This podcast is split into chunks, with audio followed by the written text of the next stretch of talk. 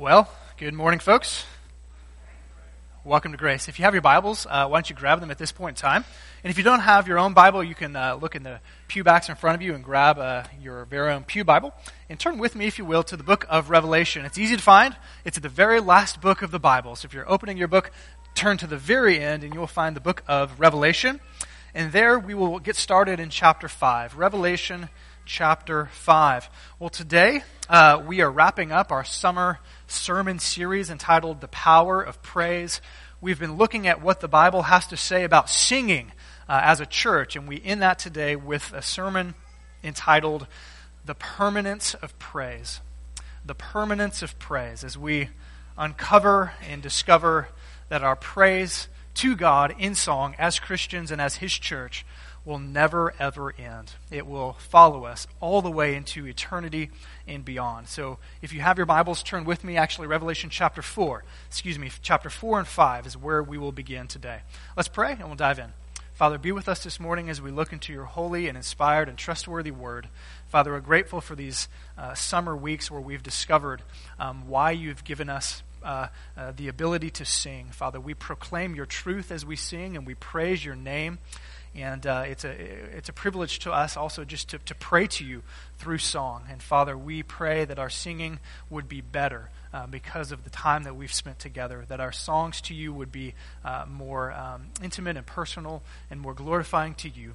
Father, this morning, as we turn our eyes towards this last book of the Bible, it has much to say about our singing to you for eternity and what that might look like. And so open our hearts through your Spirit that we might be sensitive to your word. In the name of Jesus, our God and King, our Savior and Lord, we ask it. And God's people said, Amen. Amen. Well, have you ever thought about what heaven will be like? If you're a Christian, I would venture to say that you have probably thought about this once or twice what will heaven be like? I hope you've thought about it a little bit, because about a year ago we did a whole sermon series on heaven. So hopefully you've thought about it a little bit. Uh, I, I found one local church that asked this question to some of their children What will heaven be like? And here's some of their responses. Let's watch this together. It's gonna be like stuff in heaven. The stuff that's in the world even in Texas, even in California. I would have a zip line. Because then I can like get like a paper towel and then jump on it and then it would hold on and then I can like swing down it. I will wear sparkly stuff in heaven. A pretty dress. TVs. I think there's gonna be every food on earth in heaven. Bread and not cereal. Bread and juice and fruit like watermelon, maybe some strawberries, french fries. There's not McDonald's in heaven. We won't even think about getting hungry. You don't have to go to grocery store at all. Just heaven have it all. They'll never get cold or sick or hungry or anything. We'll just be happy. I'm not going to fall down in heaven. I already got it, Allie. I left all over my foot. It'll be okay. In heaven! And I really miss God. That's the last thing I can tell you about heaven. All right, so some things we know what heaven will be like because the scripture tells us, and some things we don't. So, as to whether there will be zip lines in heaven, I do not know. I know my son hopes that there will be. But there is one thing that we know will exist, several things, but one thing we're going to focus on this morning that we know will exist in heaven. You want to take a guess what that is? Song, singing. Ah, you've picked up the theme after seven weeks. Very good. Yes, singing. There will be singing in heaven. So let's take a look at the book of Revelation the book of Revelation. We're going to close out our sermon series by looking at a few key passages in the book of Revelation to give us an idea about uh, what heavenly worship could be like. And along the way, discover the permanence of praise. So if you're in your Bibles in Revelation 4, let's take a look in chapters 4 and 5, where we see worship being given to the Lord by what I will call heavenly creatures. Heavenly creatures in chapters 4 and 5. So we begin with the first song in the book of Revelation. Now, if you've read through the book of Revelation, you may have picked this out or you may not have. But the book of Revelation is actually chock full of singing there is lots of hymns and worship going on in the book of Revelation. We often think of it as just telling us about future events. And it, and it, certainly does. But it also points us towards the worship of the Lord. And we see it over 20 times in the book of Revelation. God's people or his creation sings to him. And the first of those is found in chapter 4. So, Jesus gives John in the book of Revelation a picture of future events starting in chapter 4. And starting in chapter 4, running all the way through the end, I think we see yet to come future events. Here's just a quick picture of what that looks like.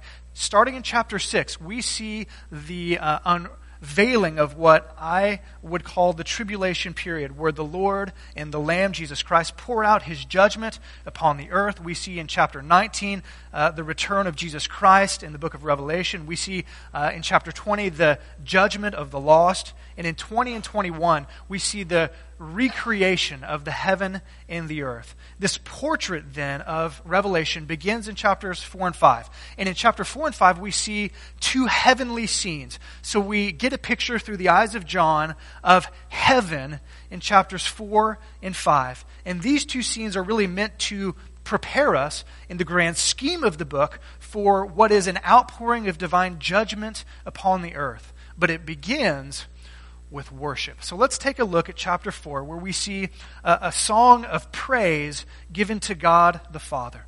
There in chapter 4, this first scene, the place from which the judgments of the tribulation originate is emphasized. And that place is none other than the throne of God the Father. So there's a picture of God's heavenly throne room in chapter 4. In both of these scenes, in chapters 4 and 5, what we are going to see is a whole host of creatures, uh, a whole variety of created beings. I think they're not human. That is somewhat debatable, but what isn't debatable is what they're doing. Because what these creatures, I'll call them heavenly creatures, are doing is they're singing around God the Father's heavenly throne. Let's begin in chapter 4, verse 1. We'll read this section together. After this I looked, said John, and there before me was a door standing open in heaven. So he is going to get a glimpse of heaven. And the voice I had heard first, speaking to me like a loud trumpet, said, Come up here, and I will show you what must, must take place after this. So we're getting a picture of future events. Verse 2. At once I was in the Spirit and there before me was a throne in heaven with someone sitting on it.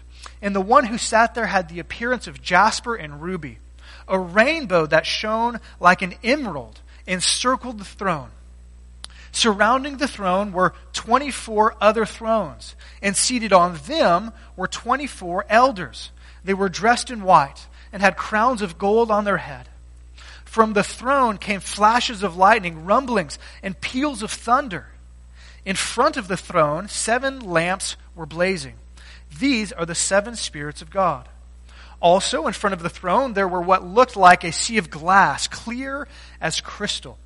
In the center, around the throne, were four living creatures, and they were covered with eyes in front and back. The first living creature was like a lion, the second was like an ox. The third had a face of a man. The fourth was like a flying eagle. Each of the four living creatures had six wings and was covered with eyes all around, even under its wings. Now, notice what they're doing. Day and night, they never stop saying, Holy, holy, holy is the Lord God Almighty, who was and is and is to come. Whenever the living creatures give glory, honor, and thanks to him who sits on the throne, and to him who lives forever and ever. They lay their crowns before the throne and say, You are worthy, our Lord and God, to receive glory and honor and power. For you created all things, and by your will they were created and have their being.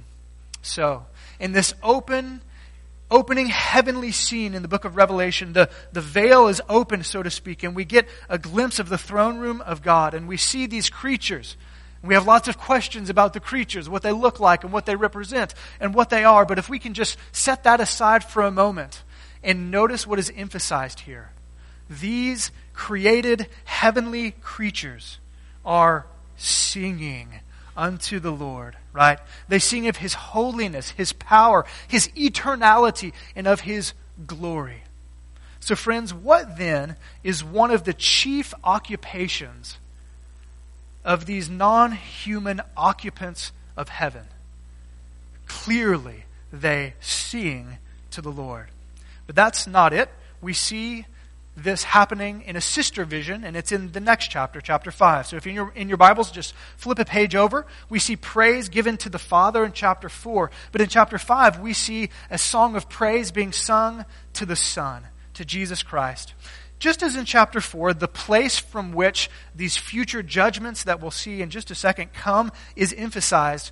It, the place is not so much emphasized in chapter 5, but a person. In chapter 5, the person of Jesus, of Jesus Christ from which these judgments will come is emphasized as the person of Jesus opens a scroll, if you will, uh, opening up the first series of judgments in the book of Revelation. Let's focus then our attention to the response of these non human, I think, created beings to Jesus initiating what will be the tribulation period. Notice what they do, starting in verse 6. Then I saw, John says, a lamb looking as if it had been slain, standing at the center of the throne, encircled by the four living creatures and the elders, right? Same set of creatures.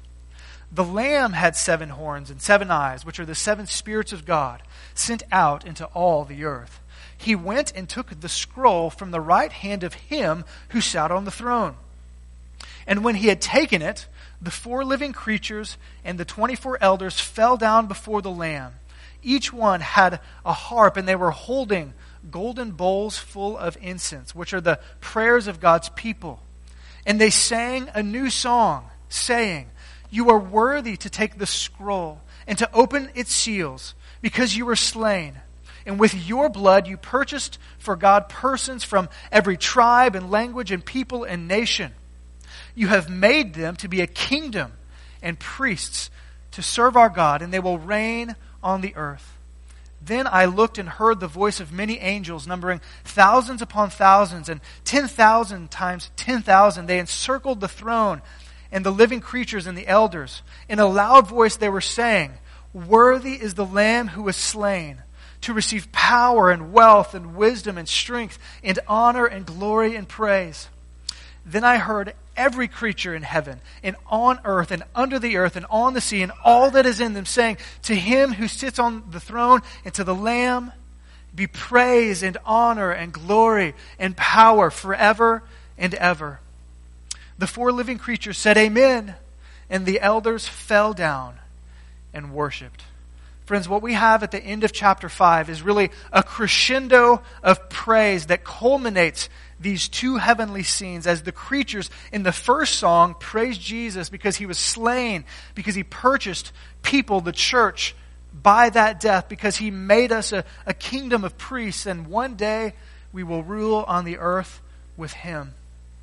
But this is really not even the last time that we see these, these heavenly beings singing songs of praise. They do it in chapter 4, they do it in chapter 5, they do it in chapter 7, in chapter 11, and in chapter 19. So, what is eminently clear, I think, is that a part of heaven, at least from these uh, non human creatures, is that they sing and they praise the Father and they praise the Son, showing us that worship is one of the chief occupations of the occupants of heaven. But you may be asking, as I was, okay, that's great. If funny looking animals sing songs of praise to the Lord in heaven, that's all good and well but I don't have eyes in front and back, and I don't have wings and all that stuff. What about me? What about us? Us human creatures. Well, as we move then into chapter 7, we see praise and worship coming not just from uh, these created beings, but from human beings as well. So if you have your Bibles, flip a page or two to the right to chapter 7. There we see worship from human beings. Let me connect the dots briefly for you as we jump from chapter 5 into chapter 7. We left off in chapter 5, and we'll pick up in chapter 7. Well, where we left off, right, Jesus had taken this scroll. It's a scroll of seven seal judgments to kick off the future tribulation time. It's really the first uh, in a series of three that we see happening in the book of Revelation. And the heavenly beings erupt in praise, right? Well, what naturally follows, if you go on reading in chapter 6, is that Jesus opens the scroll. And we see six of these seven scroll judgments being poured out upon the earth. We see that a conqueror will come upon the earth. There's war, there's famine, there's death in mass numbers, there's martyrdom for some Christians, and there's a series of natural disasters. We see all of that happening and unfolding in chapter 6. And at the end of chapter 6 and verse 17, we get what's really a pivotal question. And it opens up to what we see in chapter 7. So if you want to take a look at chapter 6, verse 17 in your Bible or on the screen behind me, we see that there are people on the earth, both great and small, both rich and poor, both important and not important in the world's eyes. And all of the people on the earth, unbelievers, they ask an important question. They say this in verse 17 For the great day of their wrath, that is, of the Father and of the Son, for the great day of their wrath has come. And then they ask this question And who can withstand it? So the unbelievers in all of the world ask a question. The wrath of God is coming upon us. Who can withstand it? Well, as we move into chapter 7, we get an answer to that question. Who can withstand the wrath of a holy God? We see one answer in two groups of people. One answer in two groups of people. The answer is simply this only those who call upon the name of the Lord Jesus as their Savior and begin to follow them as their Lord will be saved from God's wrath, both in the tribulation period and in the day of final judgment. Now, two groups of people give us this answer. The first is found in chapter 7, in verses 1 through 8. If you, if you look there in your Bible, you'll see a description of this first group of people. These are people who are delivered, saved out of the tribulation period. We see that 144,000, I believe that they are Jewish converts. Jewish converts unto Christ. We see that they are sealed or protected from the upcoming rounds of God's judgment. So there's this first group of people. They, they place their faith in Jesus. But there's a second group of people, and it's that group, a group of people I want us to focus on in chapter 7, verse 9. And this group of people are Christians. They are Christians, not necessarily of Jewish origin. They're just people who place their faith in Christ. I believe in the tribulation period, and lose their life for their faith. They lose their life for their faith in Jesus. And we get this picture in chapter 7, starting in verse 9. They are safe and secure, gathered around the throne room of God in heaven. So we see another, another picture of heaven. And yet now the occupants that we focus on are not kind of weird creatures, they're people, they're human beings. And they sing a song of praise to God for his salvation. Notice verse 9.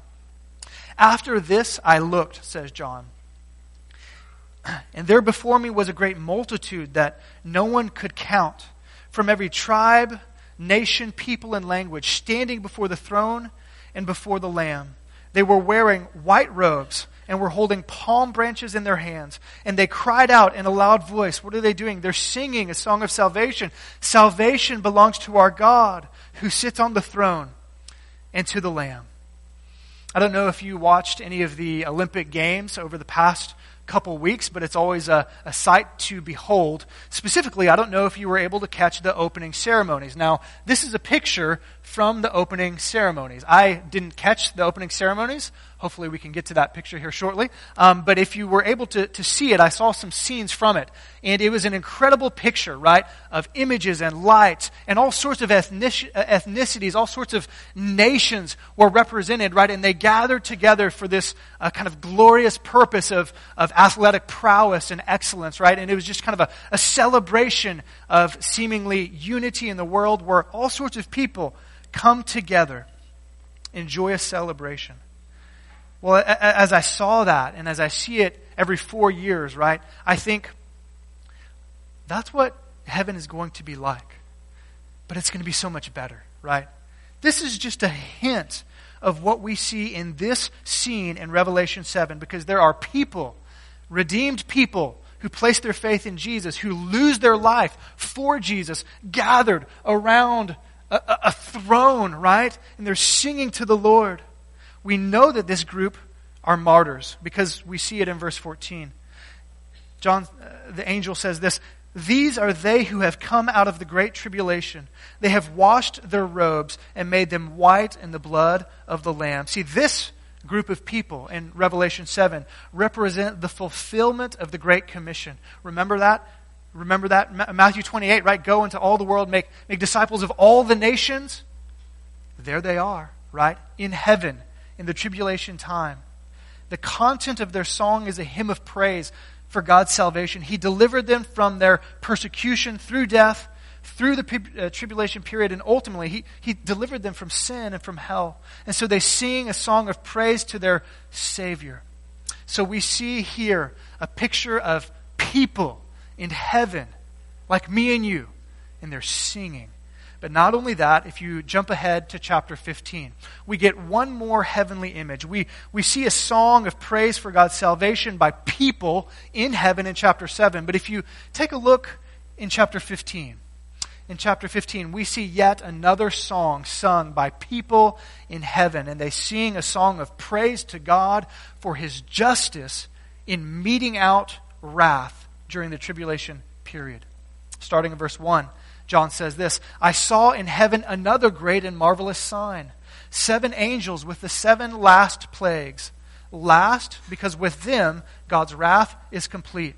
So God here in chapter 15 is about to end the tribulation time with one more round of plagues. Chapter 2 And I saw what looked like a sea of glass, glowing with fire, and standing before the sea. Who was it? Those who had been victorious over the beast, a reference to the Antichrist, and its image, and over the number of its name. They held harps given them by God. And what were they doing? And sang the song of God's servant Moses and of the Lamb. This is what they sang Great and marvelous are your deeds, Lord God Almighty. Just and true are your ways, King of the nations. Who will not fear you, Lord, and bring glory to your name? For you alone are holy. All nations will come and bow before you, for your righteous acts have been revealed. Speaking about the judgments that had come and those that are yet to come. And as we discussed just a week ago, they sing two songs. Did you catch that? Two songs. The first one is an old song. That is the song of God's servant Moses. Most likely they're singing a song from Exodus chapter 12. But they also sing a new song, the song of the Lamb, a song where they extol the justice of the Lamb in the tribulation period. So yet again we see human hymnody in heaven, right? Affirming that our praise indeed is permanent. So, that's been a really quick look at four heavenly scenes non human creatures sing to God in heaven. Humans sing to God in heaven. Okay, so hopefully you have placed your faith in Jesus Christ, and one day you will be among the throng who does that. But how then does knowing that our praise is permanent, that we will be singing to God forever and ever, what, how does that affect what we do now and today and in our local church? Well, I see two implications as we close our sermon this morning. The first is this our singing is a rehearsal for heaven.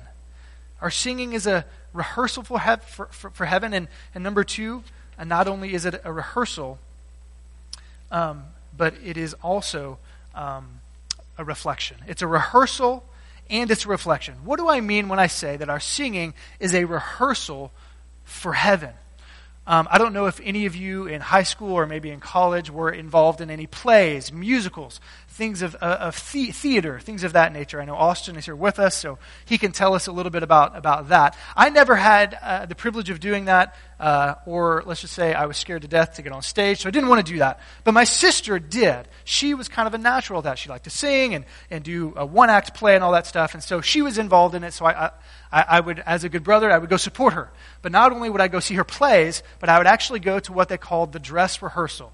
You know what a dress rehearsal is, right? It's when they go through the play in actuality, but it's not the real play, right? It's a practice session.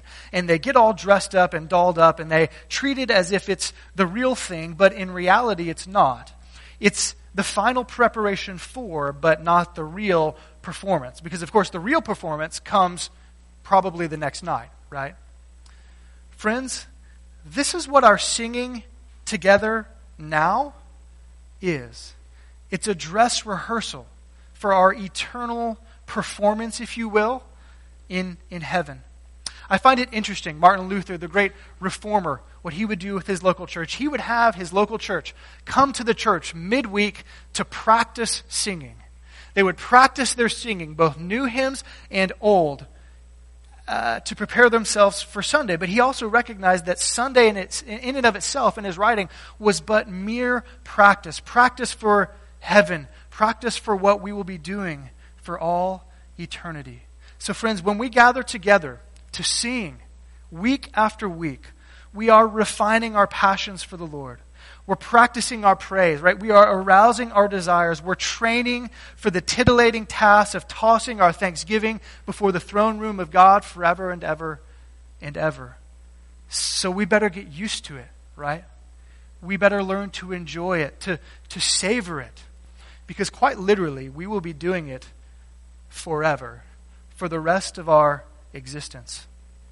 Rob Smith says it this way he says, if you don't like to sing, you're not going to like heaven because it will be full of singing. Pastor John Calvin tells a story of explaining heaven to one of his new converts. He said this. He was talking to one of his converts, and the man said, Pastor, you know this new eternal life that I have? Well, I've been thinking about it, Pastor. What are we going to be doing all day long in eternity? The man asked the pastor. And Pastor uh, Miller says, Well, we'll be praising the Lord. Forever? asked the man. For 10 million years, we're going to stand around and praise the Lord? Well, yes, said the pastor. For millions and millions and millions of years, he said. Couldn't we just stop every now and then and, and kind of mess around a while in heaven? said the man. See, I don't know about you, but when we think about this concept of singing to the Lord forever and ever, we think, is that all we're going to be doing? Is playing harps forever and ever and ever? And the answer is no. Singing is not the only thing that we will be doing for all eternity. Lots of other things we'll be doing. But I have a feeling that singing will be preeminent. We will be singing quite a bit. So we have to ask ourselves some, some questions. If we don't like singing now, why? Why is that? Do, what, is there something that's in our heart that raises up to give praise to the Lord? Because literally, we will be doing it forever. So when we come on Sundays and we stand to sing, remember, we're simply in a dress rehearsal, right? We're simply in a dress rehearsal. The performance, it, it's, it's yet to come. Now, that's our first implication. Singing is a rehearsal for heaven. But not only that, and this one is compelling to me, our singing together is not only a rehearsal for heaven, but it is a reflection of heaven. It's a picture of what is happening even now, in this very second, in heaven. H- have you thought about that? What's happening right now in heaven? Probably lots of things. But you know, one of the things that's most certainly happening right now in heaven is there are some creatures, human or not, who are praising the Lord. And they're before his throne and they're singing songs to him. And so when we gather together to sing, people should get a sense and a glimmer of what heaven will be like. Again, Smith hits it on the head when he says this. More than that, our singing is a reflection of what is even now taking place in the heavenly realms. He says, What greater incentive do we need to learn to sing the praises of God here on this earth? Not only are we praising God to God and also to one another, but we are simultaneously, this moment, when we sing, joining our voices with those of the hosts of heaven and preparing ourselves for that day when we will see the Lord face to face and sing his praises forever. So the question we have to ask is Is our singing together a good representation of heaven's singing or a bad one? What are we telling people about heaven by how we sing today? What are we communicating about God by the way we sing? About His worth, His glory, His power, and what it means to be a follower by the way that we sing. So, this, here's like, I'd like to close. Here's how I want us to close both this sermon and our sermon series. I can't think of any better way to close off this sermon as we have pondered the biblical truth that, etern- that, that singing will be our, our eternal vocation in part. So I'm going to pray, and I'm going to ask the praise team to come, and we're going to close off our, our, our sermon and our sermon series by singing a, a very familiar hymn, Amazing Grace. By singing of God's grace that has saved us and responding in song. And we're going to close with this verse. It reads this way. You're probably familiar with it when we've been there, what? 10,000 years, bright shining as the sun, what? We've no less days to sing God's praise than when we first begun. So let's pray and we'll sing and be done.